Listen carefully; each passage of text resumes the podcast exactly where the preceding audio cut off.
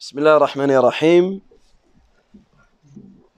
Donc là, à présent, nous allons voir brièvement le mariage du prophète Ismaïl et la mort de Hajar. D'accord Donc là, dans l'histoire, on passe.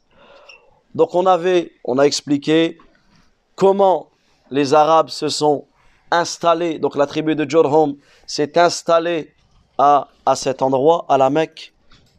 Alors ils ont fait venir leur famille et automatiquement, ben, ça a créé une communauté, ça a créé une, tribu. D'accord? Alors Ismaël alayhi salam, il a grandi. Il a grandi où? Il a grandi à la Mecque. Il a grandi avec qui? Il a grandi avec les Arabes, les purs, les purs Arabes de la tribu de Jurhum. Ibrahim alayhi salam était un bel homme avec un magnifique comportement, avec de très bonnes relations avec les gens. Et à ce moment-là, il est devenu un jeune homme.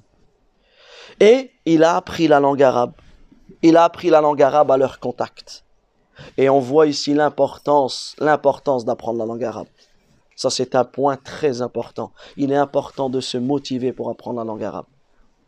Wallahi, c'est une honte de savoir parler le français, l'anglais et d'autres langues et on n'est pas capable de parler la langue du Coran. On n'est pas capable de parler la langue du prophète Mohammed et la langue du prophète Ismaïl. En réalité, on doit se motiver. On doit se motiver et on doit, on doit se motiver à apprendre la langue arabe à la fois pour nous, pour comprendre notre religion, à la fois pour pouvoir l'enseigner à nos enfants. On ne doit pas rester ignorant notamment de cette langue.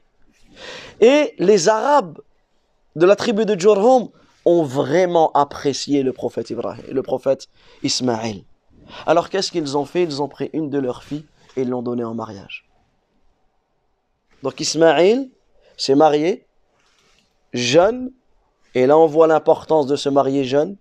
Comme le prophète alayhi salatu wassalam, il dit Ya ma'ashara shabab, ô vous les jeunes, man istata'a minkumul celui d'entre vous qui a la capacité de se marier, faliyatazawwaj, qu'il se marie. Al-hadith.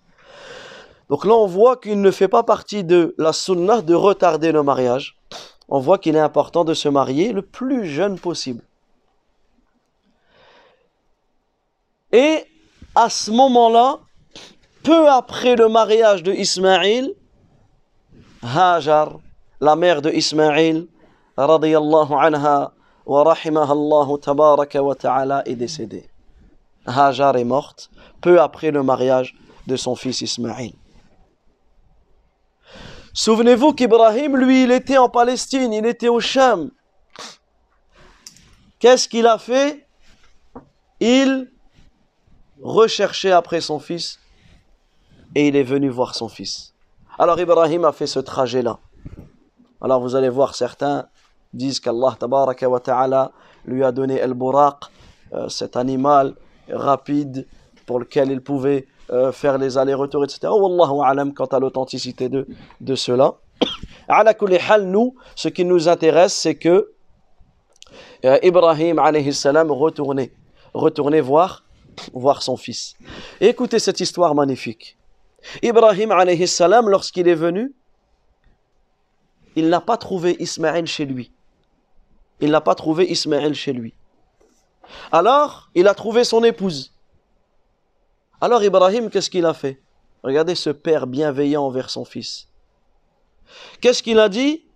Il a dit, donc il a demandé à son épouse, où est Ismaël Elle lui a dit, il est parti chasser, il est parti nous chercher à manger, nous chercher des provisions. Ensuite, il lui a dit, comment vivez-vous? Est-ce que vous vivez bien? Dans quelle situation vous, vous êtes? Et en fait, cette première femme de Ismaël, c'était une femme qui n'était pas reconnaissante. C'était une femme qui n'était pas à la fois reconnaissante envers Allah et elle n'était pas reconnaissante envers son mari. Alors qu'est-ce qu'elle a dit? Nous vivons dans la difficulté, nous vivons dans la gêne. Elle a commencé à, à énumérer, à, à se plaindre. Alors, et ça on voit ici, on voit et dans l'histoire que nous citons, on a une grande leçon sur comment la femme doit se comporter notamment dans le couple. La femme doit être reconnaissante, premièrement envers Allah Azzawajal. Comme l'homme, on doit se suffire du peu. on doit se suffire du peu que l'on a. On ne doit pas regarder ceux qui sont au-dessus de nous. Regarde aujourd'hui, tu vis dans la situation. Si tu regardes ceux qui vivent, qui sont plus riches que toi, automatiquement tu vas regarder tes parents, tu vas, dire ah, on aurait pu vivre mieux, on aurait une, une plus belle maison ou ceci ou cela.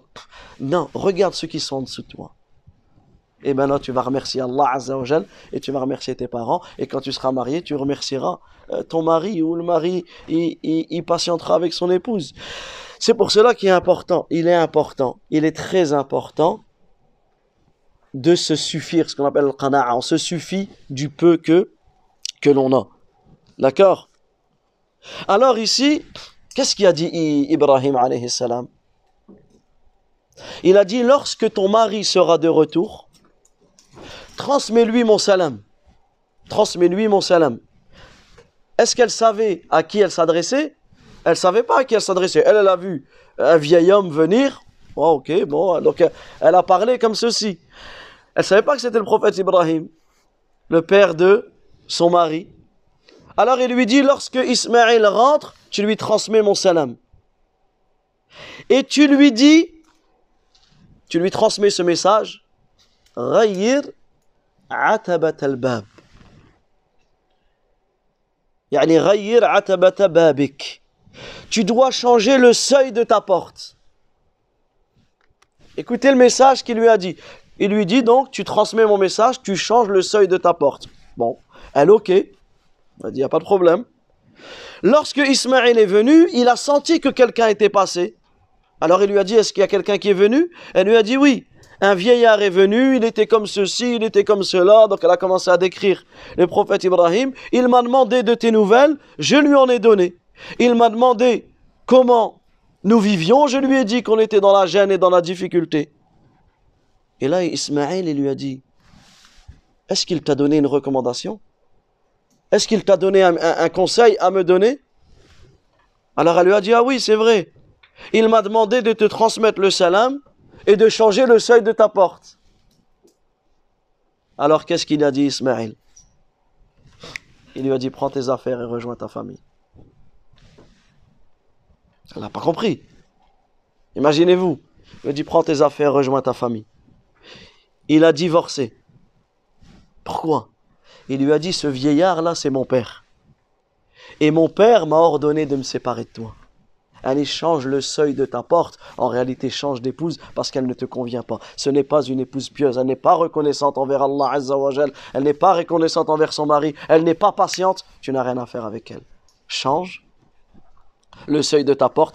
Il a divorcé. Yani, il lui a dit, rentre, rentre, rentre chez toi. Ensuite, Ibrahim, il s'est absenté. Et il est revenu une deuxième fois. Il est revenu une deuxième fois pour voir son fils Ismaël, mais la même chose, Ismaël n'était pas chez lui.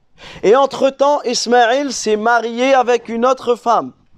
Entre-temps, Ismaël, donc il a divorcé de sa première femme et il s'est marié avec une autre, une autre femme. Alors, il lui a demandé des nouvelles d'Ismaël. Elle lui a dit, il est parti chasser, il est parti nous ramener des provisions. Et ensuite, il lui a dit, comment vous vivez? Elle lui a dit, nous vivons bien. Nous sommes bien, nous vivons dans le bien, nous vivons dans l'aisance. Alors il lui a dit, mais vous vous, vous nourrissez de quoi? Elle lui a dit, on se nourrit de viande. Vous buvez quoi? On boit de l'eau. Alors, le prophète Ibrahim a fait dua. Il a invoqué Allah Azza wa afin qu'il leur met la baraka dans leur viande et qu'il leur met la baraka dans, dans leur eau. Et le prophète, alayhi il dit, il n'avait pas de, euh, de céréales. S'il en avait eu, Ibrahim aurait également fait dua pour, pour, bénir ces céréales. Ensuite, il dit, personne en dehors des habitants de la Mecque ne peut se contenter de ces deux choses sans se plaindre. Il n'y a personne ici qui peut juste vivre d'eau et de viande automatiquement les autres, ils veulent plus que cela. Ils veulent des fruits, ils veulent ceci, ils veulent cela. C'est-à-dire que tout le monde se plaint, sauf toi. Alors, il lui dit, lorsque ton époux rentrera, transmets-lui le salam de ma part et dis-lui de garder le seuil de sa porte. Alors qu'à la première, qu'est-ce qu'il a dit? Rayir, change le seuil de sa porte. Il lui dit là, tu, tu gardes le seuil de sa porte. Alors quand Ismaël salam est rentré, donc il a posé la question, elle a dit oui, un vieil homme d'une très belle apparence est venu.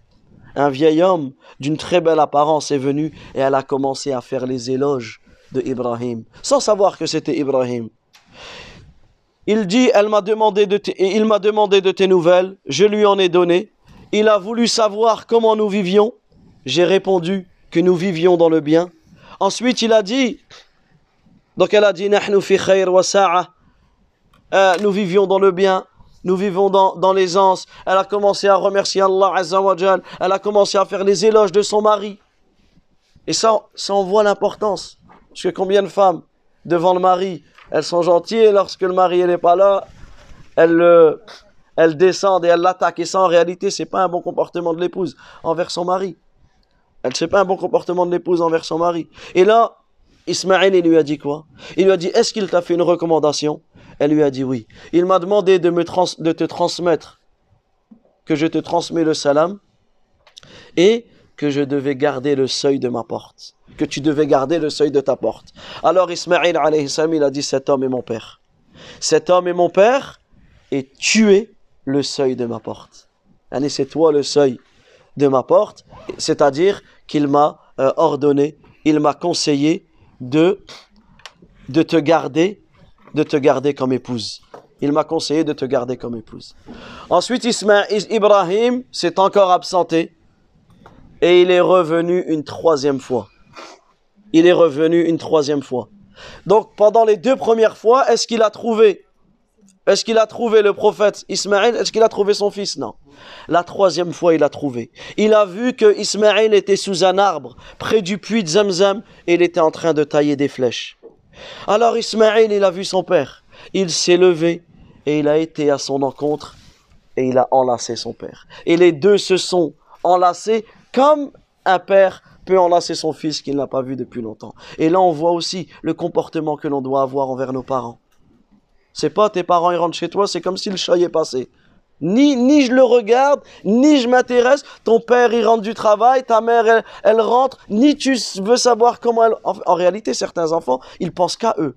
C'est vrai ou pas? Simplement, c'est que moi, quand je suis malade, faut que je le dise. Mais mes parents, ils peuvent être malades, ils peuvent être fatigués, ils peuvent avoir des soucis, ils peuvent être tristes. C'est le c'est le dernier de mes soucis. Alors là, moi, ce que je veux, c'est avoir mon frigo rempli, faire mes... Et ça, en réalité, c'est une grande erreur. Regardez, Ibrahim, il, il passe le salam à son fils. Il transmet le salam à son fils. Le prophète, alayhi il dit, La jannah hatta tu'minu. Vous n'entrerez pas au paradis tant que vous ne serez pas croyant. Wa la tu'minu hatta tahabbu. Et vous ne serez pas véritablement croyant tant que vous n'allez pas vous aimer les uns les autres. Ne voulez-vous pas que je vous indique une chose? Si vous, la, si vous faites cette chose, vous allez vous aimer. Passez le salam entre vous. Et là, dans la famille, on doit se passer le salam. Il y a des frères qui ne parlent jamais à leurs sœurs, des sœurs qui ne parlent jamais à leurs frères. C'est comme l'expression chien et chat des, enfants qui ne s'adressent même pas à leurs parents, sauf pour un besoin. Non, le parent il rentre ou je rentre, je, je passe le salam à la maison. Tout ça, c'est des causes de baraka. Chez toi, la bénédiction chez toi. Également, on doit savoir comment nos enfants vont, comme on doit chercher à savoir comment nos parents vont. Donc ça, c'est important de discuter avec ses parents. Même si des fois, on a des parents qui sont un petit peu, pas durs, mais un petit peu... Euh, on, on pense qu'il y a une certaine distance. Non, c'est à vous. C'est à vous d'aller vers les parents, de savoir, ça va, Bichir, tu vas bien, tu as besoin de quelque chose, je peux te ramener ça, ça va, le travail, ça a été des petites questions comme ça qui vont en réalité euh, aider à lier, à lier notre, notre famille. Alors ici, Ibrahim alayhi salam, il prend son fils Ismaël et qu'est-ce qu'il lui dit? Écoutez ce qu'il lui dit. Il lui dit, mon fils, Allah Azza m'a ordonné quelque chose. Allah tabaraka wa ta'ala m'a ordonné quelque chose. Alors écoutez ce qu'Ismaël dit à son, à, son, à son père. If'al ma. Fais ce qu'Allah azza wa t'a ordonné. Alors il lui dit, est-ce que tu m'aideras? Ismaël lui dit, je t'aiderai. Il lui dit, Allah azza wa m'a ordonné de construire la Kaaba à cet emplacement. Alors, il lui montra un endroit euh, aux alentours. Il lui dit à ce moment-là, et ils ont, ils ont commencé les deux, Ismaïl et Ibrahim alayhi salam, à construire la Kaaba. Ismaïl alayhi salam, Ismaïl alayhi salam apportait des pierres et Ibrahim était sur un rocher, ce que l'on appelle Maqam Ibrahim, l'endroit où Ibrahim s'est posé. Et lorsque tu fais la Umrah ou même le Hajj, quand tu fais le Tawaf, à la fin du Tawaf, il est sunnah de prier deux raka'at à cet endroit-là.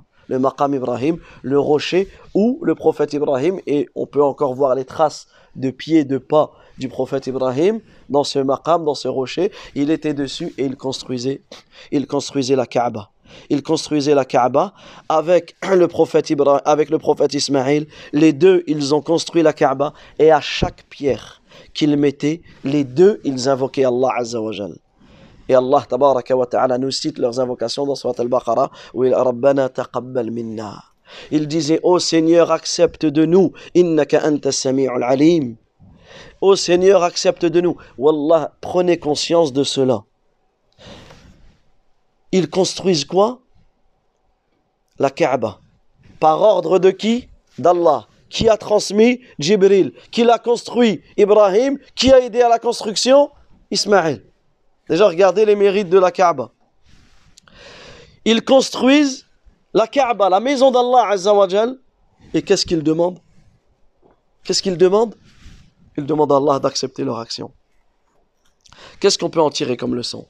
On en tire comme leçon que le croyant, il ne doit pas être sûr de rentrer au paradis. Le croyant, il ne doit pas être sûr que les prières qu'il a fait, ça y est, elles sont acceptées. Non. Écoutez ce qu'il disait, un des grands parmi les pieux prédécesseurs, un des grands savants, euh, ibn al-Ward, il disait, Khalil rahman le, le, le, suprême aimé du tout miséricordieux. Yabni Bayt ar-Rahman, il construit la maison du tout miséricordieux. Bi Amr rahman sous ordre du tout miséricordieux. Et il a peur qu'Allah n'accepte pas son action. Regardez la grande leçon. Hassan al-Basri, qu'est-ce qu'il disait? Innal mu'min Certes, le croyant, quand quand il fait une bonne action, quand tu fais ta prière, quand tu jeûnes le mois de Ramadan, tu dois, le, tu dois bien le faire, mais tu dois avoir peur. Parce qu'on vit entre l'espoir et la crainte. Tu dois bien le faire, tu fais bien ta prière, mais tu dois avoir peur qu'Allah n'accepte pas ta prière. Alors que l'hypocrite, l'hypocrite, lui, il, il, fait mal sa prière, il fait mal, il dit wa, euh. Lui, il fait mal sa prière, mais il est tranquille. Lui est sûr que, il n'y a pas peur, il est sûr que cela va être accepté. Alors que non, on doit craindre Allah, tabaraka wa ta'ala, et tout ce que l'on fait, tout ce que l'on fait, je dois craindre qu'Allah azza wa n'accepte pas.